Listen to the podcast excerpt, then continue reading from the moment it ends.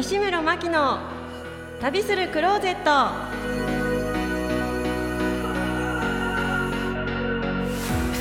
皆様こんにちは。本日は12月の1日いかがお過ごしでしょうか？えーこの番組は毎回ゲストをお迎えして旅にまつわる話を中心に心の中のクローゼットを開けて旅に出かけたくなるようなそんな気分をお届けする番組です。ねもう12月に突入してしまいましたね。もう今年もいよいよ残すところもう今日が1日ですので30日。皆様どんなご予定がありますか？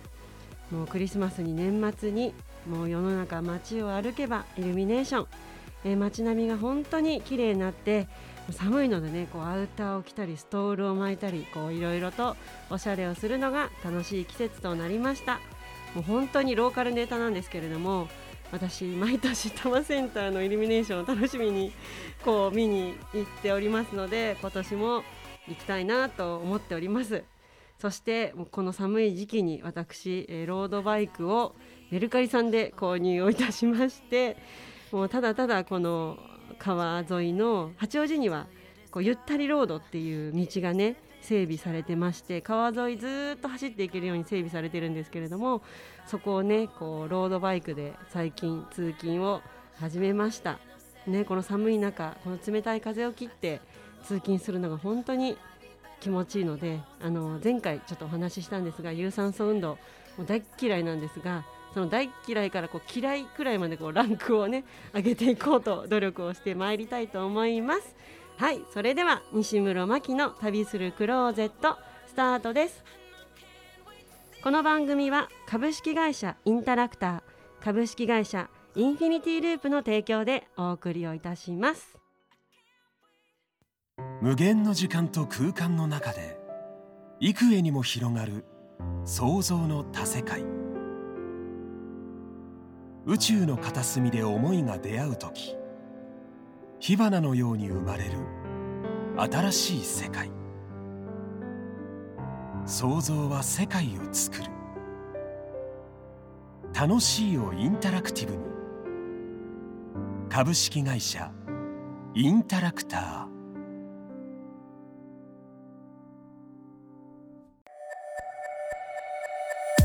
西室真希の旅するクローゼット。本日のゲストは永瀬真由様です。よろしくお願いします。よろしくお願いします。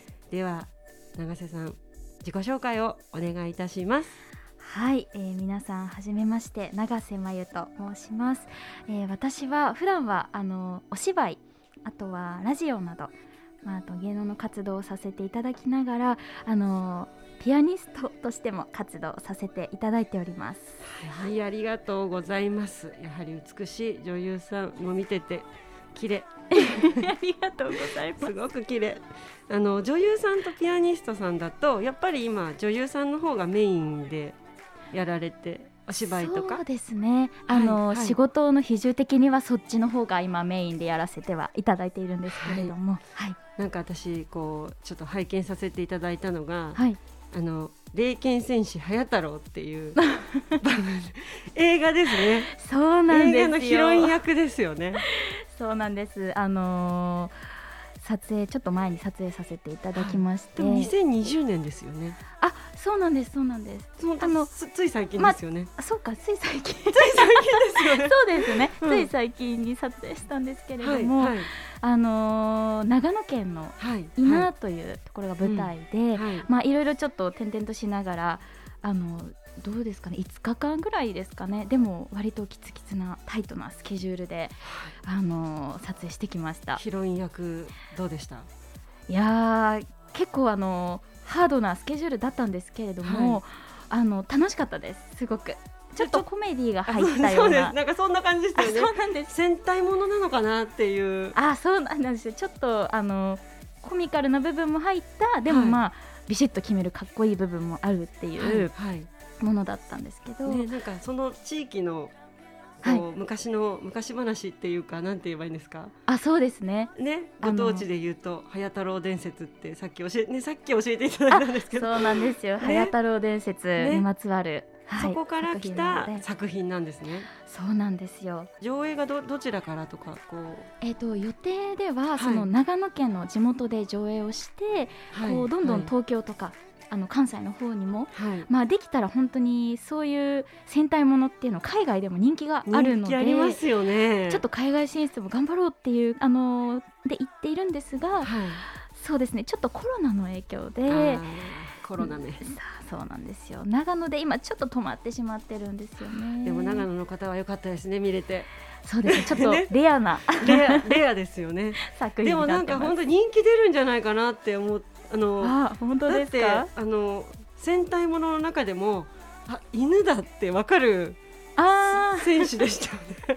あ そうなんですちょっとまぜたひ検索してほしいですね。皆さん霊ぜ霊犬戦士って言って本当霊に犬にね戦士でね早太郎。ひなかなか珍しい珍しいですよね。かなり珍しいそこばっか食いついちゃってごめんなさい。いえいえ ぜひねそこを見ていただきたいなって思うのとあのピアニストとしてもこう、はい。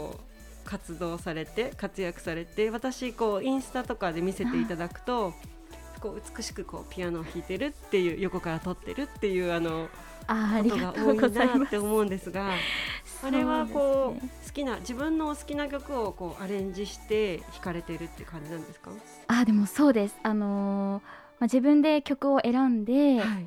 まあ、原曲を聴いて、うんでちょっと自分で、まあ、ミニコピーなんですけれども、はいアレンジをして、あの皆さんにちょっとこうお聞かせするように配信してるっていう東感じです。あそうなんです。大変な狭き門をクリアされて、ね突破されて。そうですね。あのまあ私が受けた科はちょっとピアノ演奏家コースというなかなかちょっとシビアな科だったんですよね。だから結構受験時代はかなり切羽詰まってピアノを演奏してたっていう思い出があります。なんかこう楽しんでとかじゃなくなっちゃうぐらいきっと練習練習練習ですよね。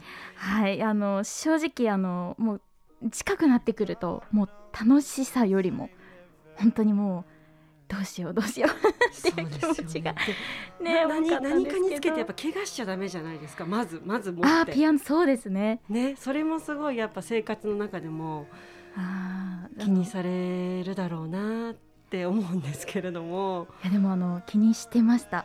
ですよね。当時高校の例えば球技の授業とか、嫌ですよね。なるべくこう触らないように今出たくないね。そうなんです。怒られちゃうんですけど今言ったとか避けるんじゃないわよってなっちゃいますね。そうなんです。だからなるべくねちょっとはい。指は死守しつつ、もうあのねなるねなるべくね楽しんで練習できるようには頑張ってやってました。でもそれが絶対的に自信につながってますよね。そうですね。あの時のはい受験は大きかったと思います今につながってちっちゃい頃からやっぱりやられてたんですか？そうですねピアノは3歳から三歳から？あの始めて今22年目になります お母さんが好きだったとか、あお父さんが好きだったとか、自分がやりたいってなって三歳じゃ自分なりやりたいじゃないですよねきっとね。あの実はですね母も同じ音大を出ていぱりたんですそうですよね。そうなんですでそうじゃないとね。そうですねで母のやっぱり影響が大きくって小さい頃あのその母が演奏するのを見ていてでこう一本指で本当にディズニーのミッキーマウスマーチとかもうはいそんなのはい弾き始めて、でだんだんそれが3本指になってで片手両手っていう風にもう徐々にこ素敵ですね。でも家の中うでねま、したね。お母さんがピアノを奏でてくれる、弾いてくれるってなんか素敵な環境ですね。そうですねでもそれはありがたかったなって今思えばあねえりますね。もう絶対的に始めたきっかけってそこですもんね。多分本当にそこですねそれがあなかったら多分ここまで続けてくるのは難しかったかなっていうのはあります二人三脚な感じでやっぱお母さんも必死になって一緒にやってくれてたんですか？あでもそうですね最初あと中学校くらいまでは母が横でちょっとこうレッスンのサポートをしてくれたりとかありました。ただ私の反抗期が来まして。来ますよね。誰にだって来ますよね。そうですね。もうもう自分で練習するって言ってあのからは 自分でやもうやるようにはなったんですけど。あとか習いに行ったり？あそうですね。あの外にね外部にね。それまではじゃあお母様が教えてくださったんですか？そうですね。あの一応小学校からは先生はついてたんですけどやっぱり先生のレッスン時間30分よりもお家で弾く方が長いから 母が横でちょっとたまにスパルタが入るという。でもなんかやっぱそういったことがずあって、はい。なんか出水さんともねこうピアノでああそうなんです。CM とかにも出演されたって伺ったんですが、そうですね。あのオーディションだったんですけれども、はいまあ、でもあのピアノをやっていなかったらね、まあ、ちょっとそのお仕事いただけなかったのでなんかこう自分が思うにこの芸能生活でうん。ピアノでつながるご縁っていうのも、あの多かったのかなっていうふうにね思っています。本当に芸は身を助けるっていうか本当そうなんですよね。何かずーっと続けてくるって、はい。私ちっちゃい頃からずっと続けてやってこれてることってないですもんねいやいやそうえないですよやっぱ。ずーっとピアノやってこられて、はい。で女優業も。そうですね。ね絶対音感できっといろいろこう ねせ生活にこう支障が出るほどの絶対音感ではないですよね。そうなんです。ではないんですけど。ね、はい。やっぱちっちゃい頃から培培ってっていうかね、うん。そういうのも絶対ありますもんね。そうですね。うん。すごいな女優業とピアニストと私ピアノ習ってたんだけどな。あそうなんですか？そう習ってたんですけどなんかあのピアノを教えてくれる先生が、はい。悪気なくこうあの定規でこう間違えるとパチってこうそんな強くないですよ。間違ってるぞっていうぐらいの感覚なんですけど、なんかそれがなんかすごい怖くなっちゃって途中から。あーちょっとね小さい頃にそういうのがあるとね。なんかちょっとそれがでうん。大きくなってからも、あの会いに行ける先生なんでそれが怖かったって言って ああの仲直仲直りはできてるんで全然大丈夫ですでもそれがちょっときっかけでちょっと怖くなっちゃった。でもやっぱ演奏できる方って本当羨ましいなって思うんで、オーディションでもやっぱ勝ち抜いでね CM でああそうですね。弾けるなんて素敵ですよね。お母様喜びましたよね。まあお母様だけじゃなくてみんな喜んだと思うけいどやまあでもあのびちょっとびっくりしてましたね。ね CM 出れてね。ありがたいことに。素晴らしい。さすが、ちょっと絶対音感ちょっと触れちゃったんですけど、ん。ちっちゃいもうちっちゃい頃から絶対音感であれですか？あそうですね。あのなんか絶対音感っていうとちょっとこう小さい頃から鍛えるっていうか、はい。こうっていうイメージがあるんですけど私はあんまりこうそれだけをこう鍛えたっていう記憶がなくて本当にどうなんですかね？自然にこう目につい本当にそういう人っているんですね。うんなかなかちょっと難しいんですけど言葉であれが。音楽をやっている人からしてみたら何を聞いてるんだっていう内容 なのかもしれないですねえもうやっぱさっき言ったこううん。手叩いたりっていうのは音じゃないからあれだけれどもこう水が入ったねコップでやられれば別にえー言えるんだよって言そうったり。です。音程がわかるというかこれは何の音っていうのがわかります、すごいなあやっぱり。なんか女優さんやったりピアニストさんやったり美しくていいな。ありがとうございます。えー、なんかこれからこうピアノでやっていきたいなとかコンサートとかこうなんかリサイタルやってみたいなみたいなこととかも考えてはらっしゃるんですか？そうですね。これからこう、まあ、実は私も別で自分でこう挑戦したいことっていうのも実はいろいろ考えているので、はいはピアノ一本でもう必ずっていうのはちょっとまだ言い切れないんですけどこれから先絶対にピアノを弾き続けたいですしこう聴いてくださる方がいる限りはどこかで皆さんの近くで演奏できる機会はもうぜひあの欲しいなと思っていますきっと。ファンの方は絶対やってほしいですもんね。そうですかねいやお会いしたいです私も。ねえ、はいやっぱり演奏してる姿やっぱ YouTube 見てた見ててもね素晴らしいなっていうか素敵だなって思うからぜひリサイタル楽しみにしてます。はいちょっとお話が頑張ります尽きないんですけれども、はいこの続きは後半でまたお願いいたします。はい西村真希の旅するクローゼット後半スタートです。後半も引き続き永瀬真由さんお願いいたします。お願いします。はい、あの前半戦ではちょっとこうお仕事のお話中心だったんですけれども後半は旅のお話を少し聞かせていただきたいと思います。あの旅はお好きですか？旅はあの旅行は好きですただ、コロナ禍でなかなか行けないのが ね、ちょっとあれなんでですよ、ね、もちょっとねまた解除されていろいろ行けるように、ねなったりするといいなって思っているところなんですけれども、はい、こう今までこう行ったところでどっかこうすごい印象に残っているところとかありますか？今まで行ったところだとあの私大学2年生の時に、はい。あのイギリスのロンドンに音楽留学をちょっとさせていただいたことがありまして素敵ですねロそうですね。1ヶ月なんですけれどもはい。なのでロンドンが一番こう海外旅行だと色濃く思い出には残ってます。もう旅行っていうか1ヶ月いたら生活してますもんね。そうですね。ねえ。なんかこう寮みたいなところに入られたんですか？えっといえアパートを借りて当時先輩と2人であの行ったんですけれども、はい。2人暮らしをアパートで。あそれは心強くていいですそうねなんですそうなんです。してました、にね。はい。えー、素敵。どうでした？街並みも素敵ですよね。いや素敵でしたね。あといろんなこう人種の方がいて、はいはい。もうすごく賑やかだし、はい。あのちょっとでもなんだろう東京の都心にも少し似たような雰囲気もあったのかなって当時思って。結構歩いてて。そうですねやっぱりお生活してみ店て。の街並みとかもそうですしだからすごく生活しやすかったはいはい。便利な街だなと思ってました、まあ、いいとこにもねうん。きっと、いいいいとこのアパートにきっといらしたんでしょうね。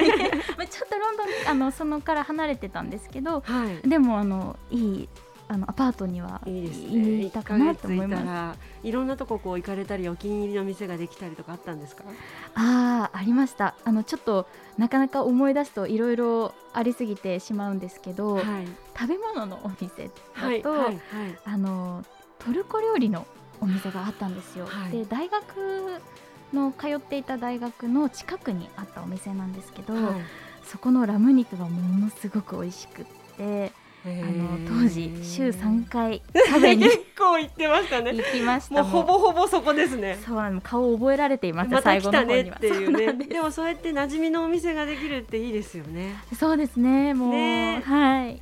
お気に入りのお肉か店です。はい。あの癖なく美味しかったんですね。そうなんです。全く癖がなくて、へー。私一番今までで食べたラム肉で一番美味しかったんですよ。また食べたいですね。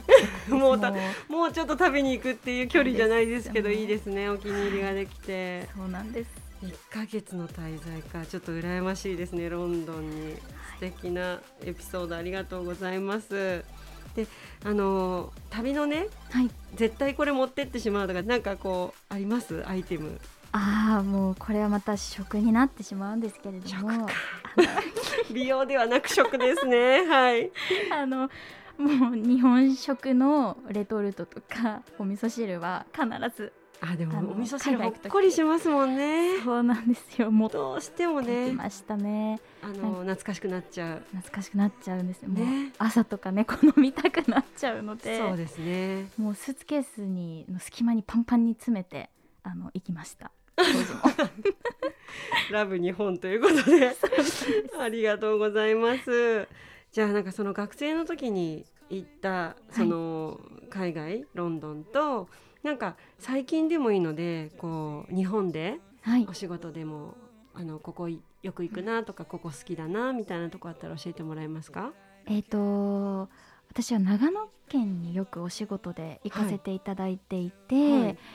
なのであの結構お仕事に行った際に、まあ、長野で、まあ、お蕎麦食べて帰るとかなんかちょっとそういうのはよくありますへねー。ななぜ長長野県なんですか？あそれが、はい。あの私天使の美肌水という化粧水のイメージガールを今やらせていただいておりまして、はいはい。でよくこうあのお仕事で長野放送さんとかはい。ちょっとこうテレビに出演したりとかもさせていただいていたので、はいはい。あのよく行くあの場所ではありますね。長野は。はい。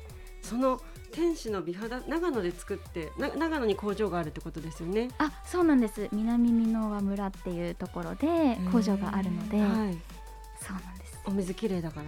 お水いや本当に綺麗ですお水がなんかなな何をきっかけにそのイメージがそれもオーディションっていうか何何か何つながりで？えっとそうですね。これもでもオーディションなんですけれども、はいはい。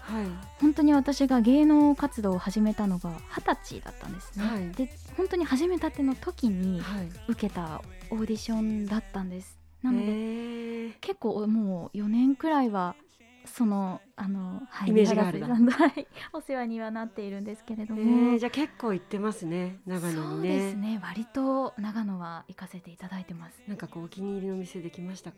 ここ。お気に入りのなここ店行ってみてみたいなお店あったら。えっ、と長野駅からそんなに離れてはないんですけど、はい。あのぼっちさんっていうお店はいはい。がありまして、あのそこは私個人的に帰りかな？にちょっとふらっと立ち寄って食べたお店だったんですけど、はい。美味しかったんです、えー、お蕎麦好きですか？お蕎麦大好きです。じゃあこう行くと結構いろんなお店回って。とかもしそのそうですねスケジュールが合えばちょっと回れそうだったらちょこっと行って食べて帰るとか。もうえー。駅そばでもやっぱり美味しい。駅そば？え長野でやっぱりスタンドで食べるみたいな？え立ち食いそばみたいな？やっぱりなんか水えが全然食べれまます？は い。食べられます。かっこいい。立ち食いそばいけちゃう？いいねありますね。トライしてみよう。私そばがちょっとアレルギーなんで。そうなんですね。すごい残念なんですけどああの立ち食いうどん。ーうどんとかありますよね。ちょっとトライしてみようかな。スタンドがなかなかね今なくなっちゃってますけどね。すやっぱりちょっとな何度か行ったことはありますね。さすがだ。いえいえ。さすがだそうなんだ。ありがとうございます。なんかこう私ちょっと待ってくださいね。思い出のエピソードとかいろいろこう、旅の醍醐味とか聞きたいなって思ってたんですけどいろいろこうねご質問した中でいろいろお話しいただいたので、はい。じゃあどうしよう。最後に最後にっていうか行ってみたいところだ行ってみたいところ教えてもらえませんか？行ってみたいところは、えー、と海外だとフランスとあとエジプトに行きたいんです、エジプト？はい、フランスとエジプト、フランスは特に、フランスは私あのクラシックだとフランス音楽が好きなのであのちょっと本場に行きたいなっていうのがあって一度観光地じゃなくて音楽さすあがーそうですね。好きなので。まああとう巡れたらいいんですけど観光地。も聞きに行きたいってことですか？演奏会とか。あーでももう本場で聴けたらもう最高ですね。行きたいです。まあ、フランス素敵ですよね ねどうしてもルーブル美術館っていうのが先に私は出てきちゃうんですけど。あーでも私も行ってみたいですそういいですすよね、はい。だからあと専門学生の時にはい。私、あの服飾系の学校に行ってたんであそうなんですか。お金をずっと貯めてはい。引きました、えー、えー、本当ですか？もう本当安い旅行ですけどもうすごい素敵でしたうわいやでもすごい素敵なエピソードですね。もう4年間お金貯めて。えー、そのフランス旅行。フランス旅行友で達たちと行こうって言って。えー、かっこはいいいです、行ってきたんですけどもういいですよね。い、やー。すいませんなんか、うん。あとエジプト？エジプトは？エジプトはどうして？私もエジプト行きたいです。あ本当ですか、はい。私あのエジプトはあの両親の新婚旅行の場所でもあって。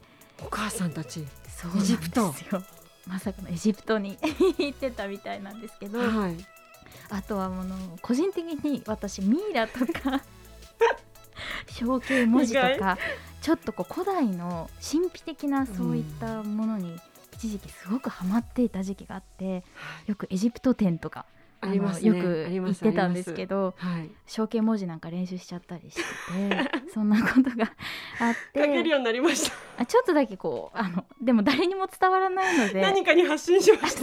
いやしてないです。もうあの誰もわからないっていうのを自分の中でしまっちゃったんですけど もったいないな。それを掘り起こしてぜひ YouTube とかね そういうのでやっていただきたい。ちょっとね面白いかもし意れないです外とこうコねアな、まあ、コアじゃないかもしれない。エジプトってに人気あるかあら、コアじゃないかもしれないですけどピンポイントで象形文字で何かずっと綴ってたらもしかしたら、ね、バズるかもしれない。何か来るかもしれないですね。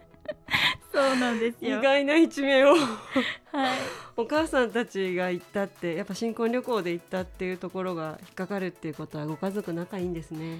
あ、そうですね。あの、ねよくあのいろいろ話はするので、ね、お父さんお母さんのルーツに行きたいと ちょっと行ってみたいなって素敵です素思敵ないエ。ピソードありがとうございます。はい。あのではあのいろいろこうラジオとかもやられてるっていうふうにお聞きしたんですけれども、どんな番組やられてるんですか？えっ、とコミュニティラジオになるんですけれども、青葉区横浜の青葉区のはい。青葉流ラジオという、あの素敵なところで。そうなんです。ラジオを担当させていただいていて、はい。まあ、基本的に情報番組なのではい。地域の情報を伝えるっていうことをメインで、やらせていただいていだったらいっます。ぱいありますよね。素敵なスポット。そうなんですだからこう行事とか、はいあとはちょっと行われる市役所の周りのイベントとかいろいろそういったことも発信している番組をやらせていただいています。なんかこうちょっと番組のまあ宣伝じゃないんですけど、こうここで聞けるよとか。はい、えっと、ラジオはあの FM サルースさんの方でやらせていただいておりますので、はい。あのその多分サイトでチェックしていただけたら見られる聞けるかなっていうふうに思いますので、皆さんぜひよろしくお願いします。はい。はい、インスタとかツイッターとかも結構こう発信されてますよね。そうですね。あの、はい。インスタはあのインスタライブを、まあ、うんうん2週間に1回今ちょっとピアノを演奏して、はい。っていうのをやらせていただいているので、まあ、年末に向けてちょっとクリスマスの曲なんかあの演奏していきたいななんて思っているのではい。あの皆さんぜひあの覗いていただけたらと思います。はい。はい、ありがとうございます。本日のゲストは永瀬真由さんでした。ありがとうございました。ありがとうございました。次回は12月の15日お会いいたしましょう。西村真希の旅するクローゼット。最後までお聞きいただきましてありがとうございました。この番組は株式会社インタラクター株式会社インフィニティループの提供でお送りいたしました。ありがとうございました。株式会社インタラクター。そんな会社があります。まだ知らない。あなたへいつか届けるために。